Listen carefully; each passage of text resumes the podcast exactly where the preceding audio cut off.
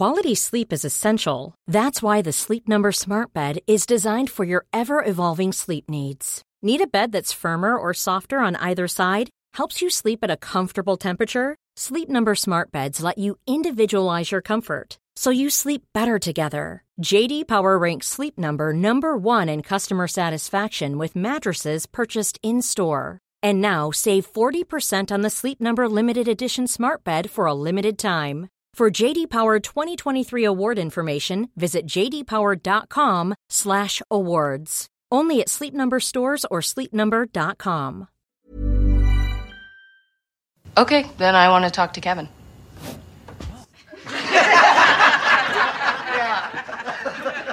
No one talks to Kevin. Kevin's value is immeasurable. Mm-hmm. Okay? You'll never even get mm-hmm. close to mm-hmm. him. I would murder you to protect Kevin.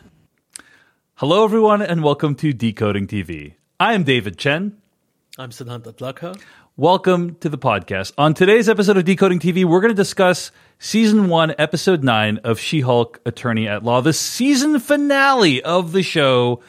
Uh, so happy to be back here with Siddhant. And I thought, hey, since you folks have done such a great job covering this episode in my absence, arguably a better job than I would have done, arguably.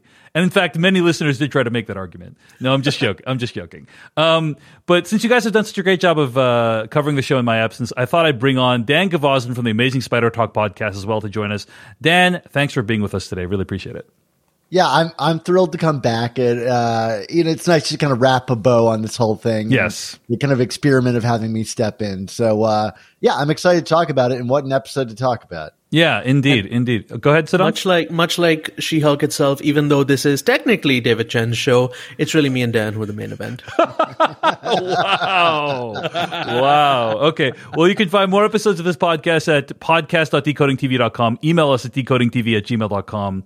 Uh, and find us on TikTok, Twitter, and YouTube at Decoding TV. Uh, though that is our handle across uh, many, many platforms on the internet.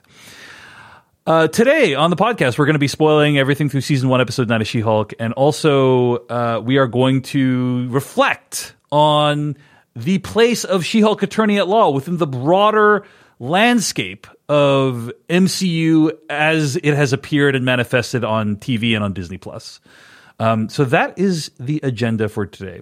I also just want to call out that obviously this is the final episode of our She Hulk recap, and um, uh, but it's not the final episode of Decoding TV. Obviously, we're still covering Andor, and there will be other shows in the future that we will cover. Uh, and we are we will have more contributors coming on in the very very near future uh, to help us cover those shows, and I'm really excited about it. Uh, extremely grateful for the work of Siddhant and Dan. Extremely grateful for the work that they will do in the future for Decoding TV, as well as all the new stuff we have coming down the pipeline. So keep it subscribed at podcast.decodingtv.com uh, because it's not the end, folks. There's a lot more stuff coming. All right. Let's get into the episode. Season one, episode nine. Uh, the finale. Go ahead. Siddhant, you, it seemed like you want to say something right off Oh, I was just taking a deep breath. Um, no, no, well, that, look, that's fair. I I- mean, I- here, let, us start with it. Let's start with this. I, I was not here the last couple weeks, yeah. and so uh, I want to share some of my quick thoughts on Yes, the last couple episodes, right? Because Yeah. I wasn't here. I, I listened to you guys talk about it and had a great time. Uh, you know, hearing hearing that. You you left and they finally brought Daredevil in. They were waiting until David Chen stopped. They knew they could not withstand the full might of a Dave Chen coverage of that of that topic. Um, but I uh, I thought episode eight, uh, you know, episode seven, the retreat f- felt like kind of a fun diversion, but episode eight really upped the stakes and it was like, oh, this is uh, this is actually like interesting. It really felt like the show was trying to say something with episode eight by having a character uh, weaponize uh, Jen's sexuality against her in a very uh, awful way in, in which it was done. And I was like, I, I felt uh, anger while watching the episode. You know, I felt like there were stakes. Um, and I, I felt aggrieved on Jen's behalf that she had to go through this. Um, and I felt like the show was finally kind of like ramping up when it came to, uh, you know, you know, delivering on some of the the promise of, the premise and and some of the execution. So uh, I really liked episode eight. I was like, "Woo, bold, uh, bold entry into the series." So all that said, here we are at episode nine. Whose show is this? And uh, let's start with overall thoughts. Siddhant Adlakha, what did you think of season one, episode nine of She Hulk? Well, I'll say this much. The show has finally really put me in She Hulk's shoes in that it made me mad. Okay, okay. Mad at how good it was, Siddhant? yeah, that's a normal thing people say. Um, no, it's an episode that I, you know, as you know, I've enjoyed most of this show, and I enjoyed a lot of this episode until it got to a point where I didn't, and I'm sure we'll get into the details of why. Okay. All right. Uh, Dan Gvozden, your overall thoughts on this one?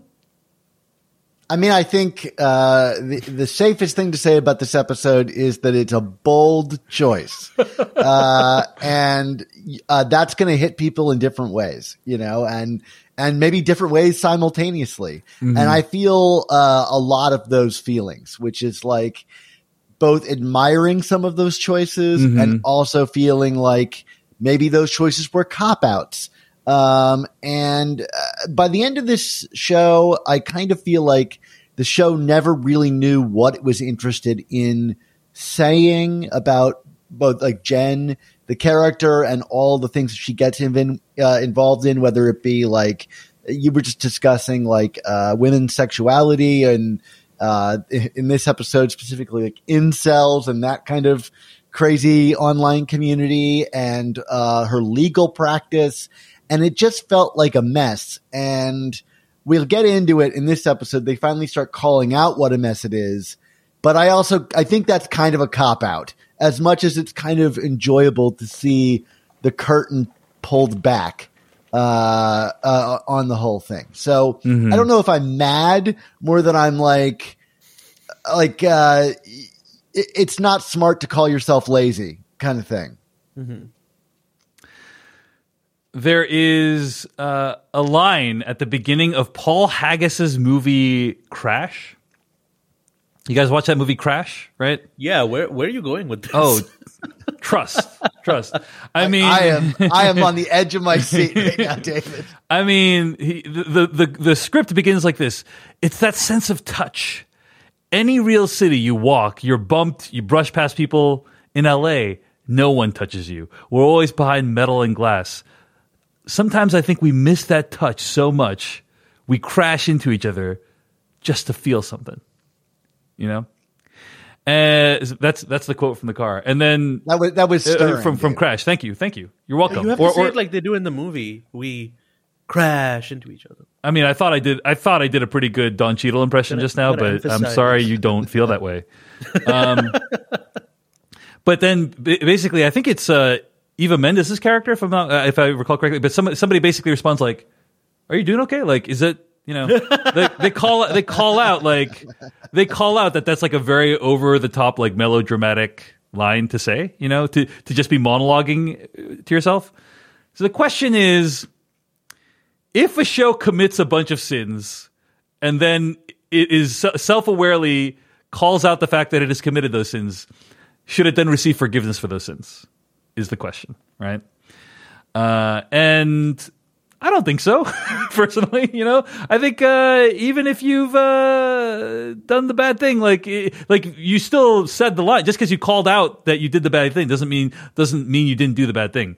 And I think that's kind of what we saw in this episode, which again we're going to get into. But spoilers, basically, uh, this episode tries to interrogate the very nature of what a Marvel show is, uh, and and it is clearly chafing against the constraints of a Marvel show, but you still feel like that struggle is there. Like the struggle is still evident. It's not like um, they've invented the struggle and re- and referred to an invented struggle. Like I think we felt that struggle throughout the entire run of the show, right? So anyway, Well, here's the here's the real question: Is do we feel like they want us to think that that struggle, as you put it, um, was by design, and that like they had kind of set this up for this finale to then make fun of all of that, or that the finale was arrived at as a result of knowing that they had made these these uh, errors, Mm-hmm. right? Because like that's how all these writers always want to play it. Like I look at my my go to isn't Crash for this. My go to is um, Jurassic World. Your go to isn't Crash? Okay. You know, I mean, I mean, just Shocking. generally it is, but not for this specific thing. Okay, good. Um, but like, I, I go to Jurassic World where there's Mm-hmm. literally a character in the like security offices that's a fan of Jurassic Park, and he's like, "Oh, they're always trying to make it bigger and one up it," and and he's calling out all the problems with Jurassic Park sequels, and then the movie just ignores him and doubles down on all the problems that he says, and it's like you don't get points for having the character point out how bad your movie is. and, you know, and, and it's funny because Colin Trevorrow kind of acknowledged this in recent interviews. He's like, there's no reason for Jurassic Park sequels, but I'm going to keep making them. And, uh, so, you know, like, uh, but, like, do they want us to think that they're, they were smart retroactively or even like that, that was part of the, the, the recipe or, uh, you know, like, I- I think, I mean, maybe you can never know, but I tend to think people are not willing to like damage their show that significantly only to then call it out. I yeah, I, I think uh, I was reading Myles McNutt's newsletter, Episodic Medium, which is a great newsletter, and he was saying uh, the this episode of She-Hulk Attorney at Law is like, hey, I don't want to make a I don't want to make a Marvel show. I want to make this legal comedy. That's kind of what this episode's saying. And Myles McNutt asked the question, well, why didn't you just make the legal comedy then? Like, why did why did you have to make the Marvel show? I- I- you know, was there someone telling you you had to make it? That is an interesting story to me. Then, right? Then, if if the story is Kevin Feige forced them to put all these elements into the show, and then they're like, oh, I don't really want to put these elements into the show, and then they made an episode, uh, kind of lampooning that dynamic. That's actually kind of interesting uh, to me because it's like this is the way the writers are striking back at the MCU template, but it's just weird as a viewer because you're like, well. I don't know if that was actually how it played out. You know, we, we don't have that background information. So yeah, sit down. Well, it's also just kind of, oh, go ahead, Siddhant. yeah. I was going to say my go-to for comparison is neither Crash nor Jurassic World. As much as you know, I, I love those two movies. It is. It is. My go-to is the sort of flaky, shitty friend who will say, who will do something really crappy and then be like, "Oh yeah, I know, I'm an asshole," but then just like keep doing that and keep being that and not and not and not like make up for it in any way. So my problem is not that these things were like pointed out in the show. My problem is that the entire finale or third act revolves around them saying, no, no, no, we're not going to do these things. No, no, no. Here, we're actually going to do it better. We're going to, this is what it's actually about. This is, it's about Jen's character. It's about this. It's about that. And then it doesn't actually and do and then any of that. does then not just- deliver on the, those it- things, right? It does just not. ends. yeah, Yeah. yeah, yeah. yeah. Uh, I agree. Not to mention that the show has been using the other MCU Easter eggs and elements to kind of keep people talking about the show throughout the entire run of the show, right? Like they've thrown in these like who wants She-Hulk's blood and like all this other stuff throughout the show. Like here's Wong and here's other people from the here's Emil Blonsky and like to kind of like keep you engaged with the show. But then at the end to be like, and guess what? We don't want to do that anymore, or we, we never wanted to do it, and we don't want to now. We're not going to do it for the finale. It's like, okay, I mean, fair enough, but also, you know, you, you they still actively deployed those elements to um, to keep people engaged throughout the show. So and they didn't Yeah, do uh, anything um, else instead. yeah, a, yeah, a, mu- a much more fun version of this whole show is if the whole thing is a like in the confines of a Marvel show and She-Hulk is chafing against it the whole season and finally in this final episode breaks free and goes and addresses the Kevin bot uh, ab- about this and and and that is like the spine of the show is but instead she's gleefully going along with it. Like she's the one that points out oh look we're connecting a plot to b plot. Yeah. Like, she she is joyfully in you know engaging in this and and never really calls out the fact that they've lost their lawyerly interests along the way. Um but i did want to respond to something you were saying earlier. I do think it's interesting that like there's a space for this kind of episode to exist in the Marvel framework.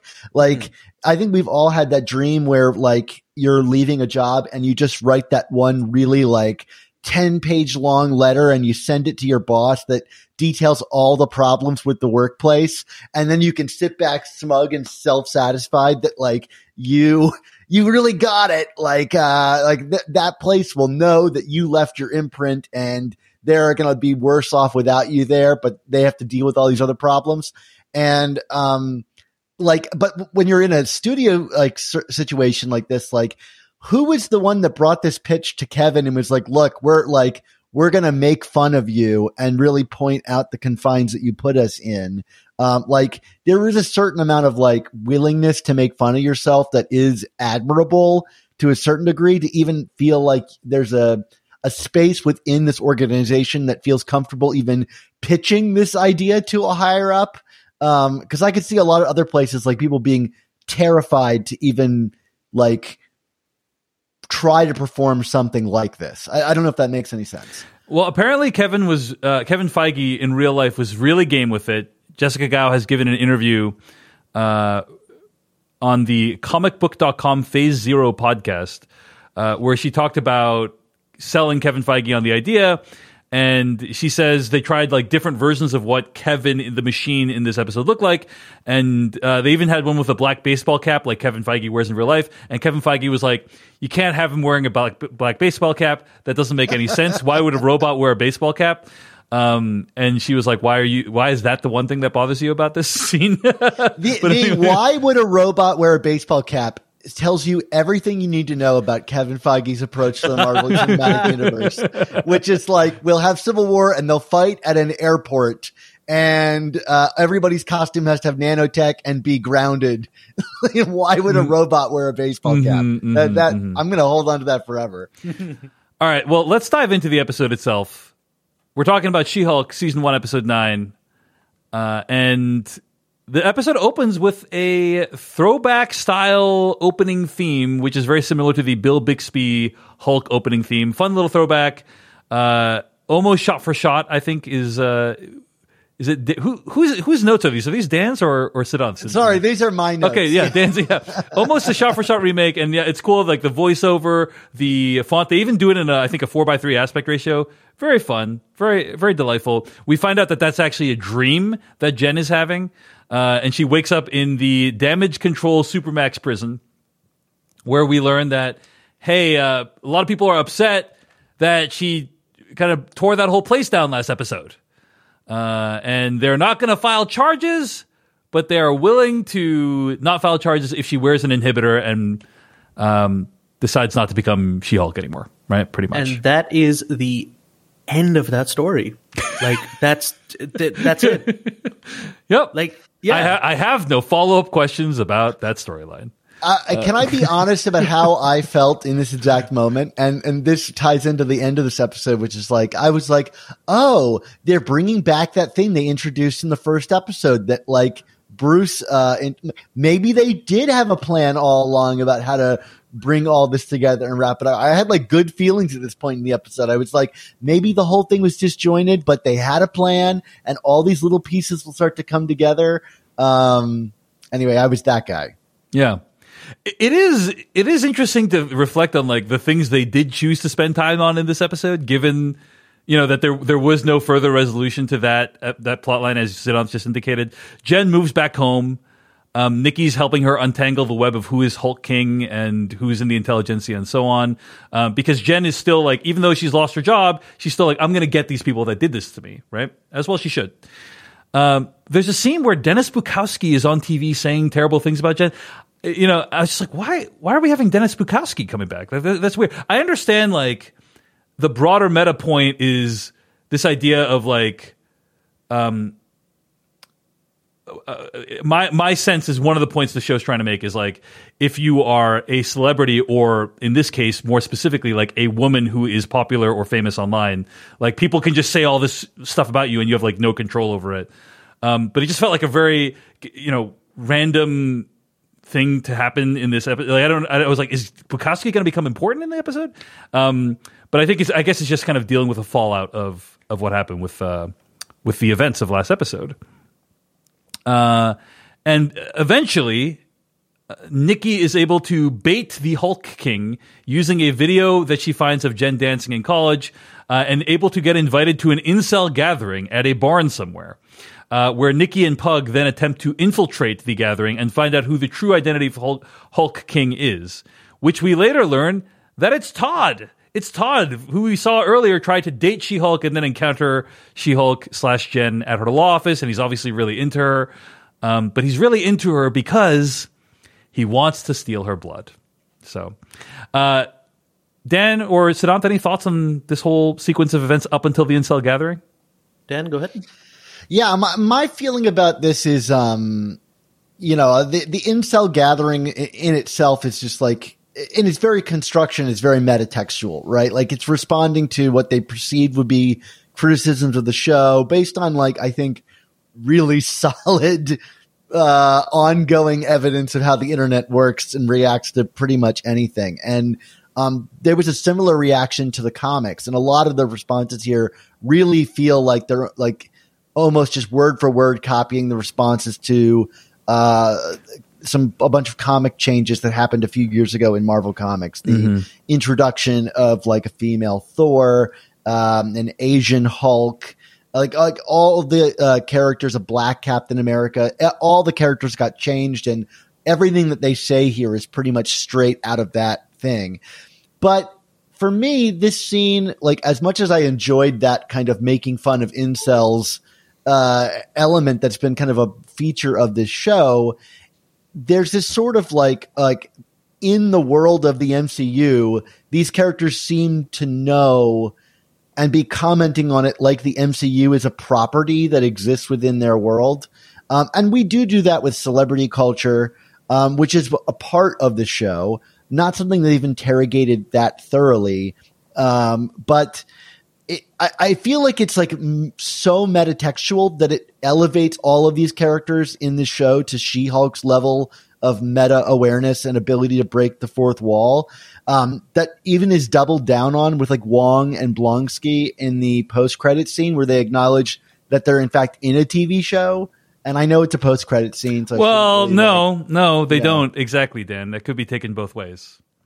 Could it? Yes, because Wong was marathoning Sopranos earlier this sh- season. Remember? Oh, yes. You know what? Actually, that's really clever. It's very clever. Um, it's very clever because he's like, he's uh, like, oh, you got stuck in another TV show, huh? And he's like, yeah, it's just so much peak TV going on. He could be talking about another TV show that we're watching, uh, or he was okay. marathoning another. T- so yeah, I, I at first thought that I was like, oh, it's genius. It's because he was watching The Sopranos earlier. Yeah, that was very. Oh, that is that is yeah. actually clever. Yeah, yeah, uh, you know, I, I won't rescind my full point. I will rescind that element of my point. But um, I, I, like, I think I, think your point is taken. That it's like it's like it's like using Reddit terminology or Twitter terminology so closely that it almost feels like oh they're just directly parodying those people as opposed to what these characters in this universe might be saying about that character is kind of what you're saying. Yeah, right? we, we just have no context for like what people, I mean, mostly because we never see civilians in the MCU anymore, but we just have no context for what people like really feel about these people. And if the mm-hmm. show was all about celebrity or all about law practice, like it could maybe have like get grounded us in in that so this actually like landed but then you know, a couple years ago, David, or maybe it was a year ago, I remember you and I talking about the celebrity of Falcon who had to sell meal kits out of the back of his car, you know, to in order to restore his boat. Like, what is the true status of these characters? So, if if I um, if I David Chen can make enough money on Cameo to survive to to pay my bills, then freaking Falcon is going to be okay, in my opinion. You know what I mean? Yeah. Falcon, yeah. aka the new Captain America, does not need to sell meal kits in my, in my opinion. But anyway, just going off what Dan was saying, it is. I'm not on Cameo by the way. One one day maybe. Oh, no, I got no I had Chen all these dreams just shattered. No David Chen OnlyFans. one day, one day. Um, I was gonna say like just going off what what Dan was saying, it is meta text without any real text or subtext. Mm-hmm. Like that's just what this episode kind of was, and I didn't really dislike it uh, up until a certain point. Yeah, that, uh, that can still be a fun, yeah. zesty enterprise, you know, to have just yeah. just put the text yeah. in the show, you know.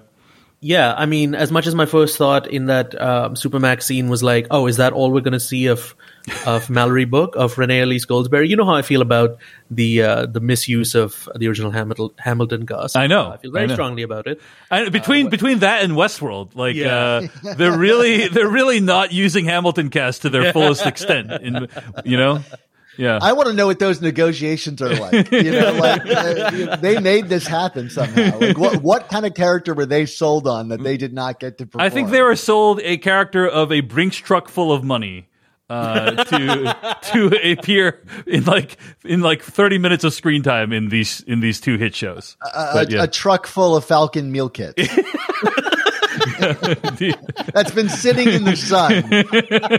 Yeah. But, All right. um, anyway, any other thoughts on this this sequence, Siddhant? uh, yeah. Again, I, I thought the the Pug trying to fit in, I thought was hilarious. That was very always something in funny. Each episode, It was very which I yeah. find really funny. I think that actor is fantastic. Oh, my, my favorite my favorite bit was when Nikki says uh, Nikki's trying to talk to Pug and he's like, "Put this earpiece in," and he's like. Aren't they going to see I have an earpiece? And she's like, "You're not going to be the one wearing one." And it's like, "Oh, I totally get what she." That was that was awesome. That was amazing. And of course, I understand you know where that scene is going, but then um, just going going forward again.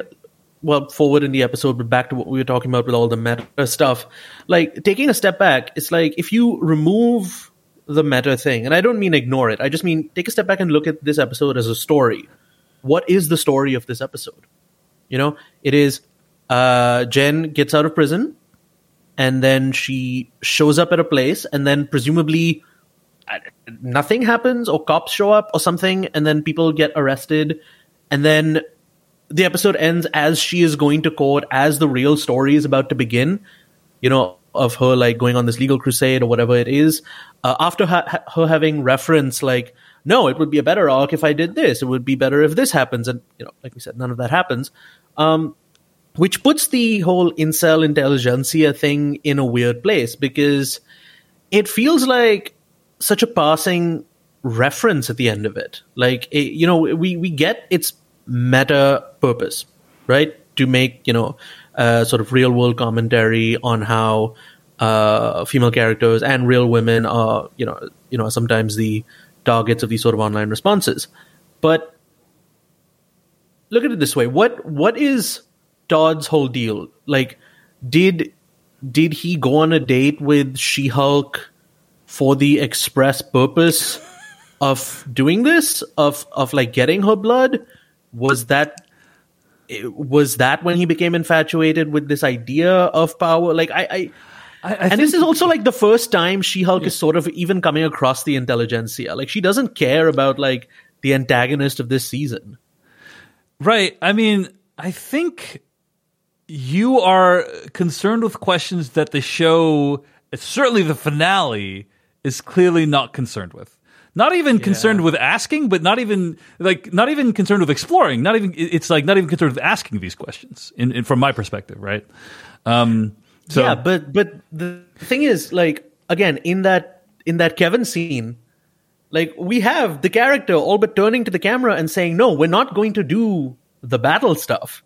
We are going to do better, more character centric stuff." That doesn't happen, and that's where my frustration. right, right, sorry right. I'm hopping on this. No, no, no, no. no. just- Well, well, you know, let's, so let's get to it, right? So then Jen goes to Blonsky's retreat. She thinks it's going to be like a normal retreat, but in fact, uh, Blonsky is giving a talk to the incels at his lodge, and I thought that was actually kind of a neat little uh, plot point. The idea that like, hey, Blonsky seems to have come off as uh, reformed in some ways, right, and no longer evil. And he saw this as kind of a paid corporate speaking gig, but Yeah. even even just doing a paid corporate gig uh, is not necessarily the right move if it's the wrong crowd. And I, I like that that was kind of a very subtle point that was made in the course of the episode. Um, but then Todd uh, injects himself with blood that he got from She-Hulk, and then he starts becoming a Hulk, and that's when Jen's like, "Wait, uh, oh no, no, and other stuff happens too." Uh, Bruce Banner shows up, and he, Titania. he- and Titania for some reason, and uh, and they all start going at it. She's like, "Wait, okay, we got to stop."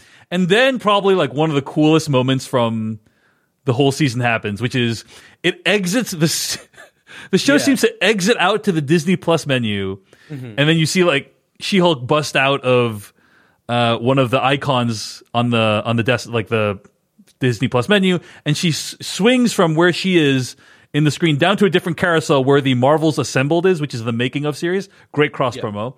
But I want to pause here and say uh, I'm really glad we all got to go through the She-Hulk comics together because obviously this is extremely similar to moments in the She-Hulk comics when like She-Hulk at one point like rips open the reality of the comic book and like comes out of the comic book and like you know uh, it's a it's a great homage to to that idea I thought uh, Dan you you know you've I think you're probably the most familiar with She-Hulk of all of us like what did you think of that moment Yeah, I mean, I thought it was great. I, I I was fully on board with what they were doing at this point in the episode. Yeah. Like, Yeah. uh, I, you know, because it, I was excited to see where it would go, and and you know, and and I, and it's I'm mostly in like retrospect where I my complaints with it really Right. started to to appear. But um, at this point, it was like, all right, like they're gonna actually do something interesting with this. Like, uh, I'm on board. Like, because up to this point, it had been like a couple like one liner jokes. I mean, we even got the the narrator joke earlier in this episode, which I thought was funny, but it's not like a full throated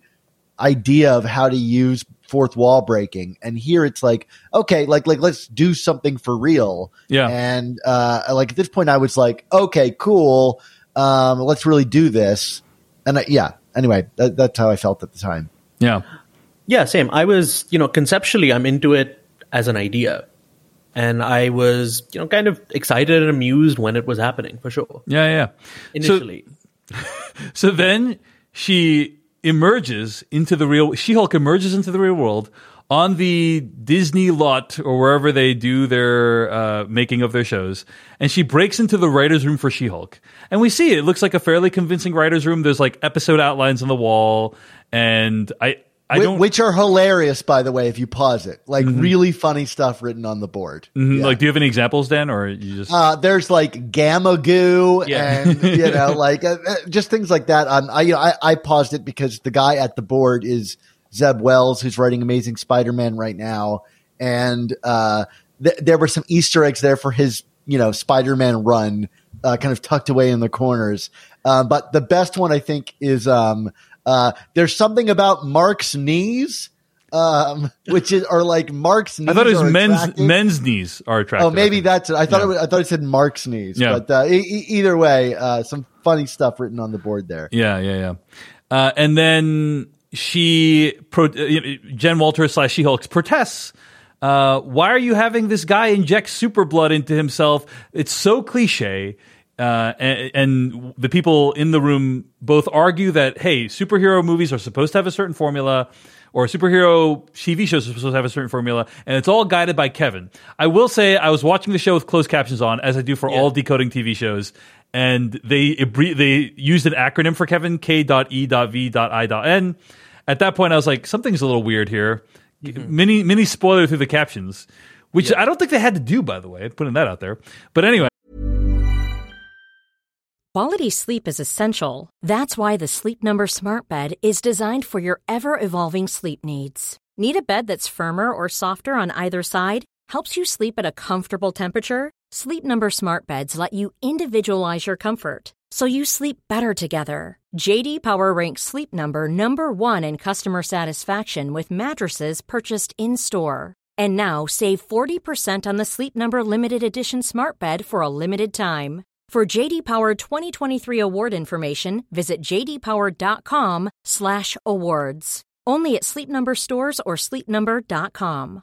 Mother's Day is around the corner. Find the perfect gift for the mom in your life with a stunning piece of jewelry from Blue Nile. From timeless pearls to dazzling gemstones, Blue Nile has something she'll adore. Need it fast? Most items can ship overnight. Plus, enjoy guaranteed free shipping and returns. Don't miss our special Mother's Day deals. Save big on the season's most beautiful trends. For a limited time, get up to 50% off by going to BlueNile.com. That's BlueNile.com.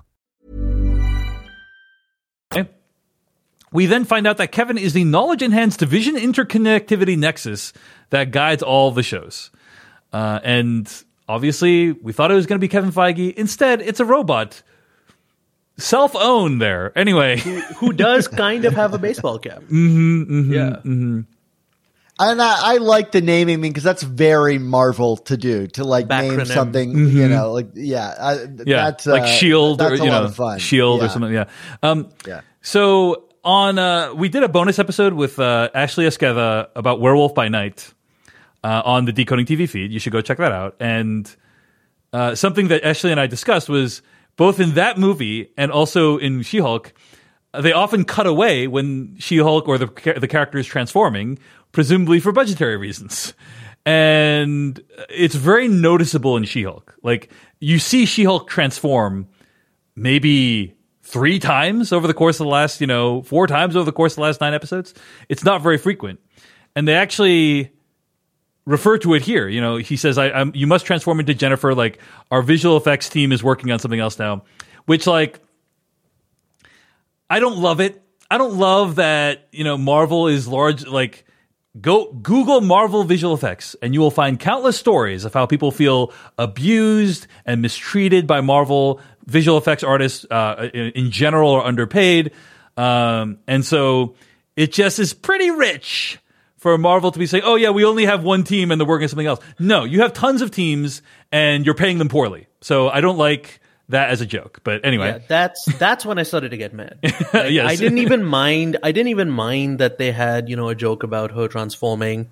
Uh, Yes, but off then- screen, which is a thing I've brought up a lot. Right. But but then to sort of whitewash your own history. Not even it's not his. It's like what's happening right Mm-hmm. Yeah, what's now. happening now, right? Yeah, Yeah. To to to whitewash your corporate image that way. It's a genuinely ugly thing yeah, because it's it's not just like a difference of opinion. This is what the fans think, is what we think about our climaxes. It is talking about corporate abuse. That is what it is. Mm-hmm. Yeah. And I wish I could, you know, speak differently about it, but I can't. And that's what that's the first thing that made me.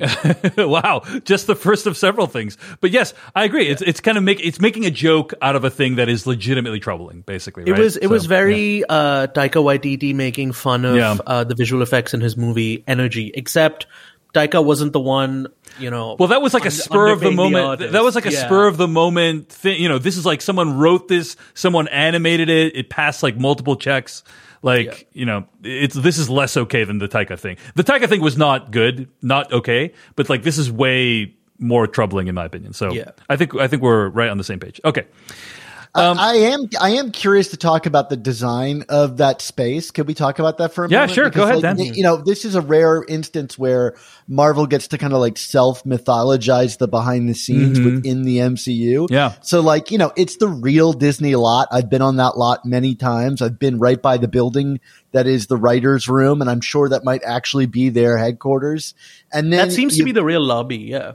yeah.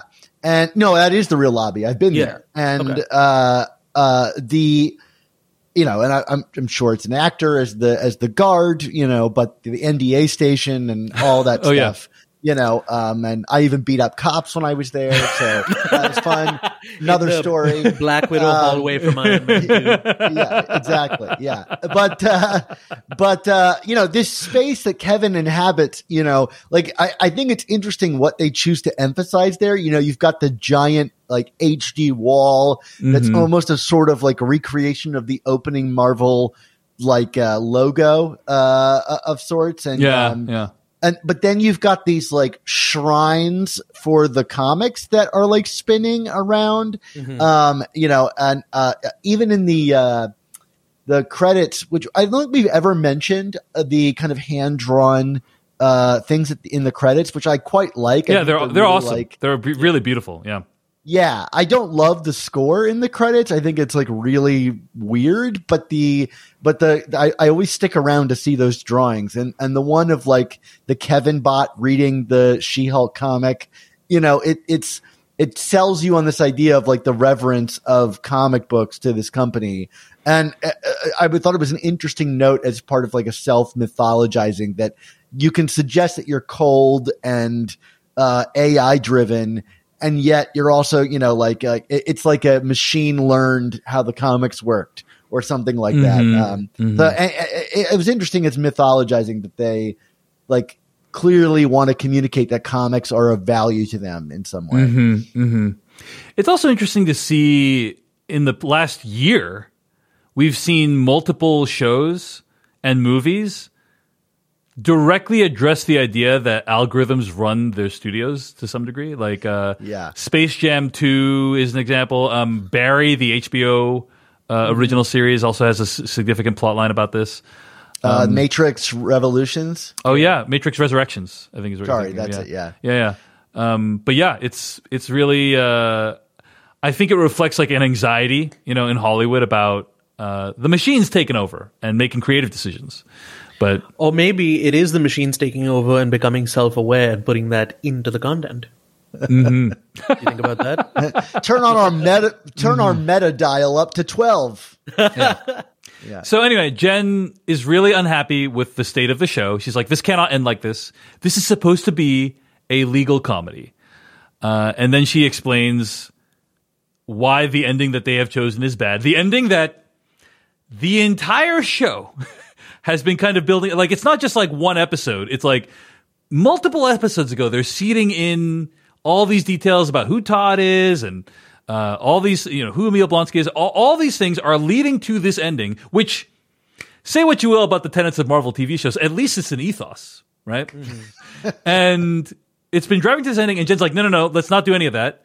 Uh, let's change all these things. Now, I actually agree that Jen's changes are good. They're not. They're not bad changes. Um, I think Siddhant, you and I, it sounds like you and I agree that the problem is we then don't see what that episode is. We just it just cuts to the end of that episode, right? Yeah, because she says something interesting. She says, um, you know, the blood isn't the villain or the powers aren't the villain. Todd is the villain. Yeah, yeah, And then you don't see Todd the villain. Yeah. Yeah. Like there there is no resolution. There is no again, I said this already. There's no story for Jen in this episode. Mm-hmm.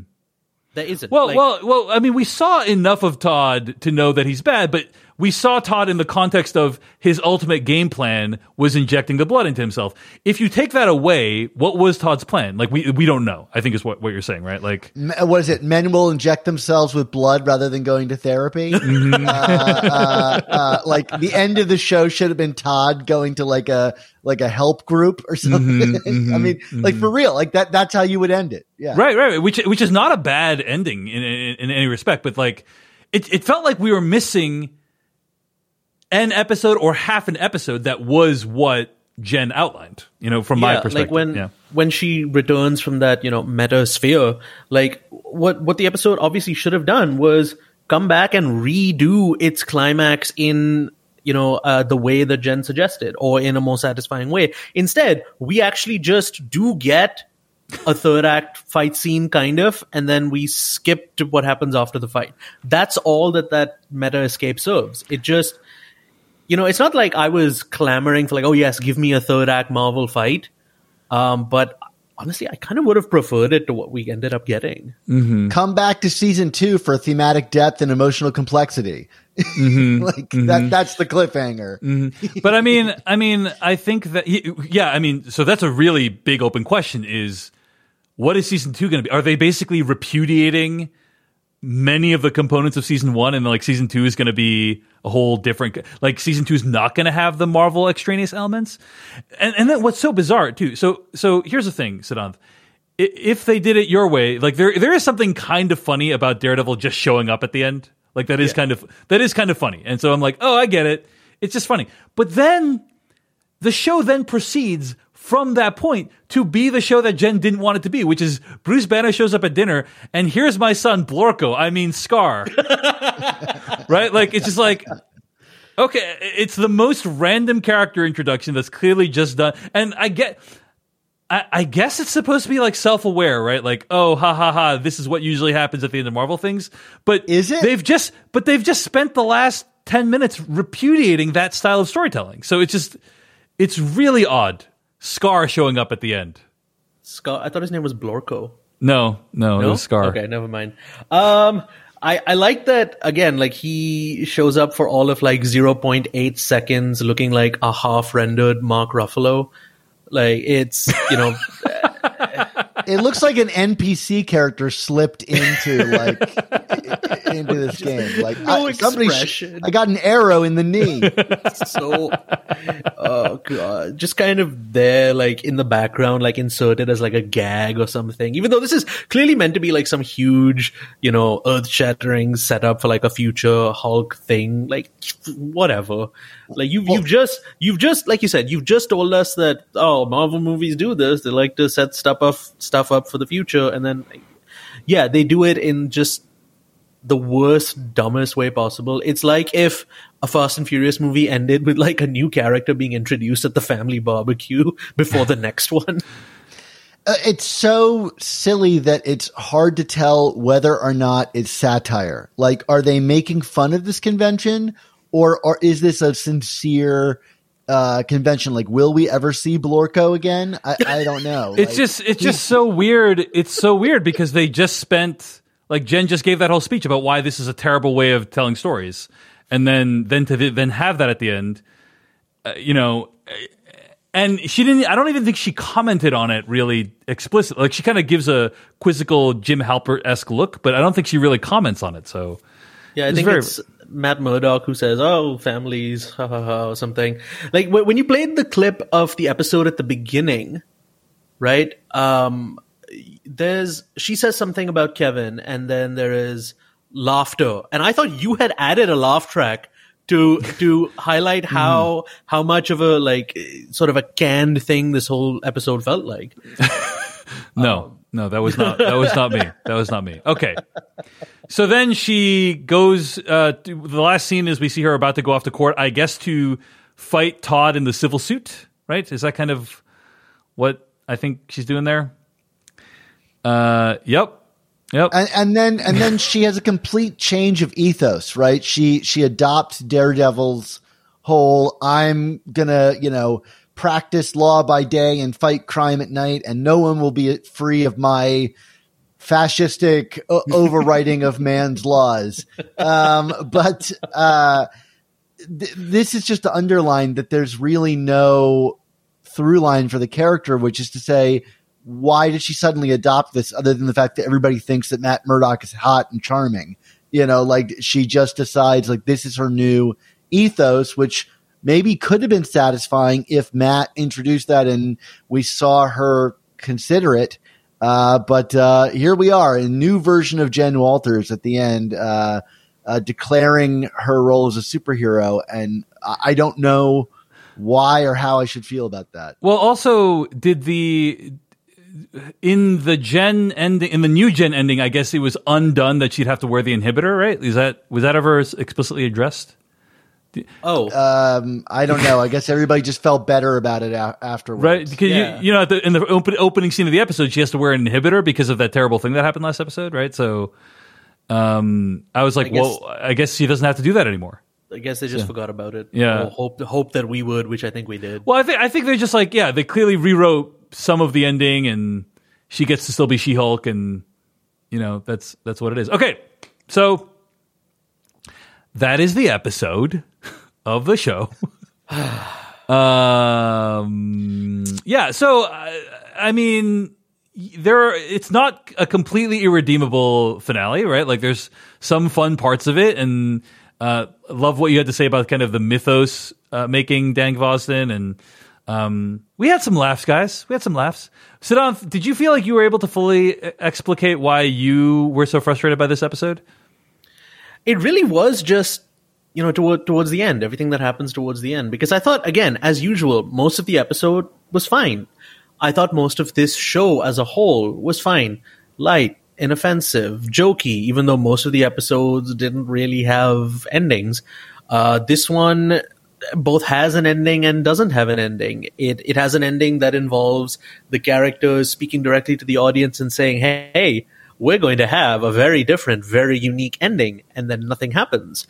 Um, so as much as I, you know, had a few laughs, this was the first episode where I really felt like, okay, they are. There was a sense of just not giving a damn, like. And I know, like, you know, a lot of effort goes into making these shows, and, you know, the writers and directors have certain constraints, but Uh, they they just, it just seemed like there came a point in this episode where they had to throw their hands up and be like, all right, we can either do what every Marvel show does or not do anything. And I guess, you know, they're between a rock and a hard place, and they kind of ended up going with the latter somehow. I think the point that Dan made earlier is a, is an interesting one about like maybe they were under these Marvel constraints all season, and then as the season as the show went on, they realized a they didn't like it, and b they got permission to comment on the fact that they didn't like it, and that that this is the episode that resulted. And if they'd had more budget, more time, maybe they would have made two episodes that covered what Jen's ending would have been, but they didn't have that, so they just Yeah. kind of shoved it all in here and it is still effective in, in the sense that I think if you're as you're watching the episode, you still feel like it's quite subversive what they're doing, you know. Um, but I would yeah. say, like, okay, when She Hulk breaks the fourth wall and comments on the nature of the comics, like in the John Byrne run that we covered, there's always some kind of story centric reason for it that goes beyond just, look at me, I'm commenting on the nature of these kind of stories. You know? Mm-hmm. This felt like, like you said, reinforcing that nature despite commenting on it, which I think is somehow worse.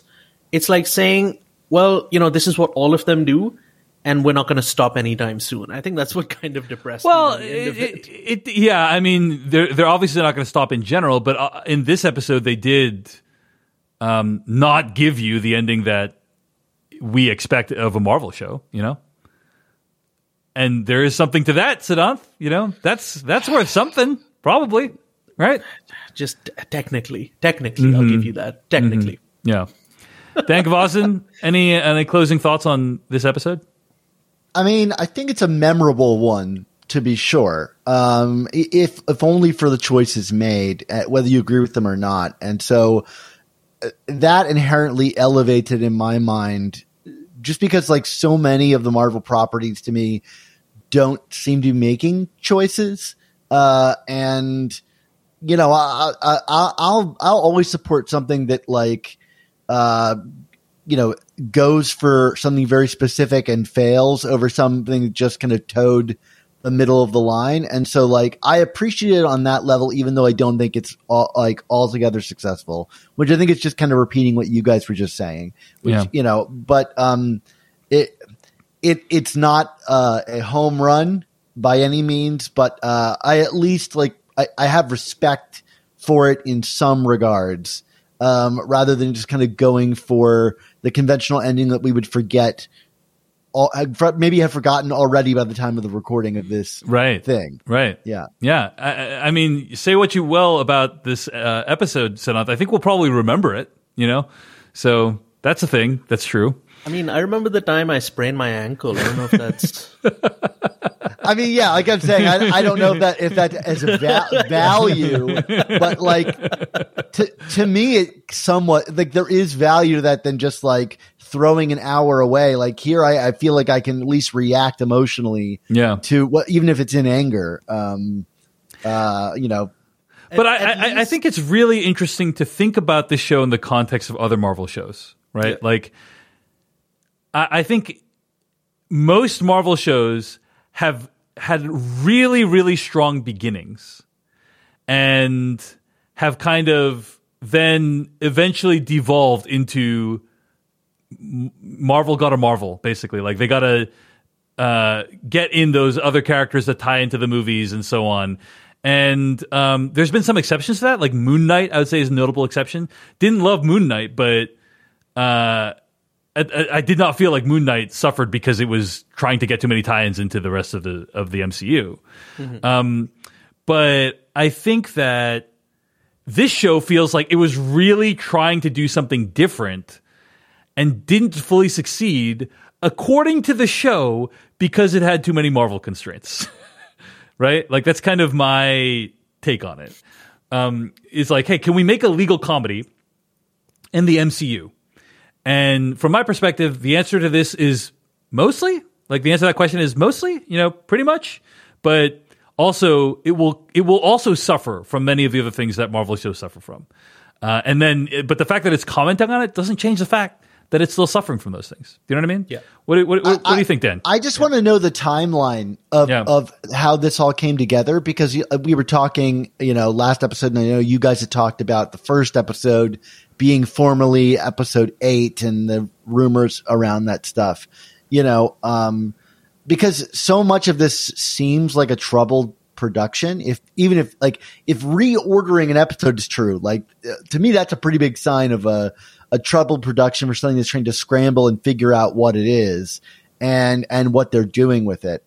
And I would love to know, like, if there was a diff, like, if, if literally there was a different version of this script that they were like, this, none of this is working. Let's just throw it out and and see what we can do with it. Um, because like, I mean, it's kind of like a nihilistic punt, but uh, yeah, I, I, I, I don't know. I, I just, I'm very curious about what went on behind the scenes to allow for this to happen. Because I, I could very well see people going, none of this is working. Let's throw our hands up and just we can make fun of ourselves a little bit, Right, And yeah. that'll be enough for everybody to kind of like let us coast by for the time being. Yeah, yeah. Um, and thankfully, She Hulk is the exact property that we can do that with. Yeah. You know, um, because they didn't certainly seem to be this interested in the meta stuff earlier in in the show, and now they're like embracing it when it's most convenient to them. I, I am um, bummed. You know, Jessica Gao, who's the showrunner, has said in interviews that she originally there was way more meta stuff in the show, and I really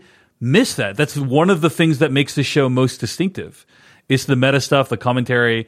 We got a little bit of that, but I, I wish it, the show had been like all that. It'd been more. That would be like very notable in my opinion. Yeah, that would have then given you uh, a much more satisfying ending as well when she does like exit the show and all that because you would have been building up to that too. And just to clarify for listeners, uh, the thing that Dan was referring to about episode eight uh, was the the talk earlier on that what was originally meant to be episode eight or the second last episode uh, was then sort of re-edited and made the first episode of the show. Yeah. where so all the all the. She-Hulk backstory was supposed to be in episode eight, and the the stuff the stuff with Hulk on the retreat. Yep. Yeah, like Bruce Banner on the retreat. Yeah. Yeah, Yep. yes. Yep. Yep. So I'm also curious, just like like working backwards. Like, l- let's say, for example, this finale was the original agreed upon finale, right? Where nothing actually has to come to a conclusion, and it's all going to kind of get lost in the wash. What does that mean for your writers' room? Writing all the stuff leading up to it, right? Like, you know, you know, it means you can kind of be lazy on developing those things because you know that no one's ever going to get a conclusion to them. Um, and then you, it gives you the, the, like the safety of going, no, the show's going to say this is bad.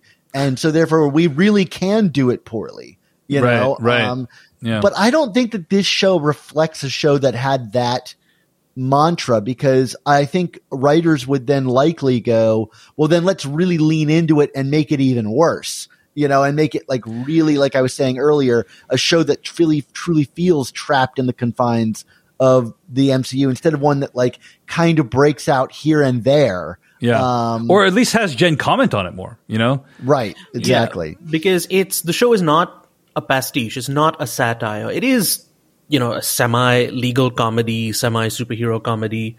Uh, even though it is, you know, very tongue in cheek, it's not being like, oh, look at how bad we are. Look at how bad shows like this are. But it does. So, so the feeling that I get, this is again just pure guesswork, and I think we're all more or less agreed that this is probably how it went. That you know they got to a certain point in the production and realized, well, one of the ways we can end this is by making fun of all the stuff that sucks because so much of it has sucked so far.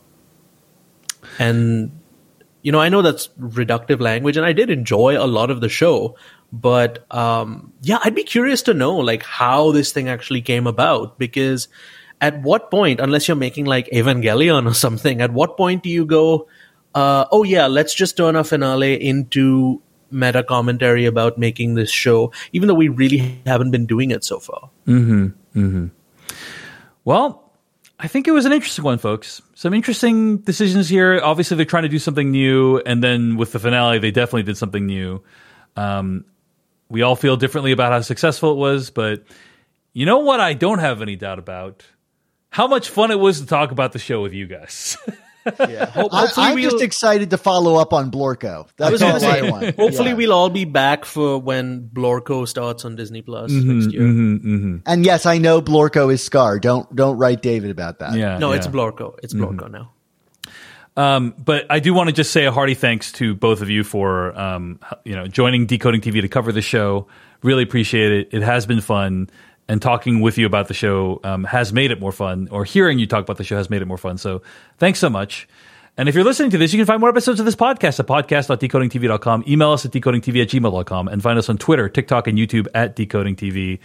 Uh, there will be more shows in the very near future. We're going to be announcing that we're covering, so stay tuned to Decoding TV. In the meantime, I do want to ask folks, I do want to ask you folks if they're enjoying your dialogue here on the podcast. Where can they find more of your work, Dan Gvozden?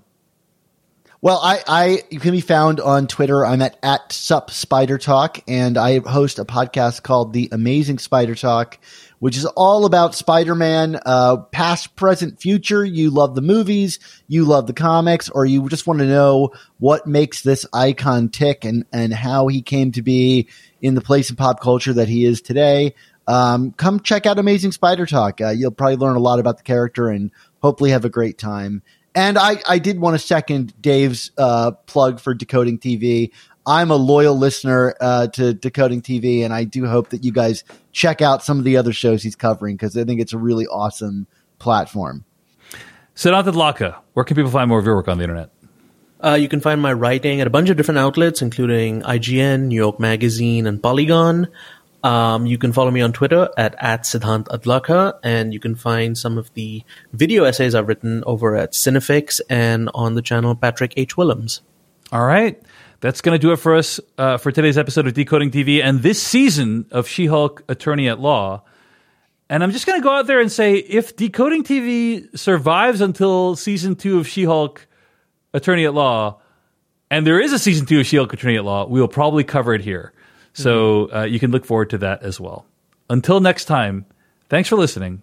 We'll see you later. Mom deserves the best, and there's no better place to shop for Mother's Day than Whole Foods Market. They're your destination for unbeatable savings, from premium gifts to show-stopping flowers and irresistible desserts. Start by saving 33% with Prime on all body care and candles. Then get a 15-stem bunch of tulips for just $9.99 each with Prime. Round out Mom's menu with festive rosé, irresistible berry chantilly cake, and more special treats. Come celebrate Mother's Day at Whole Foods Market.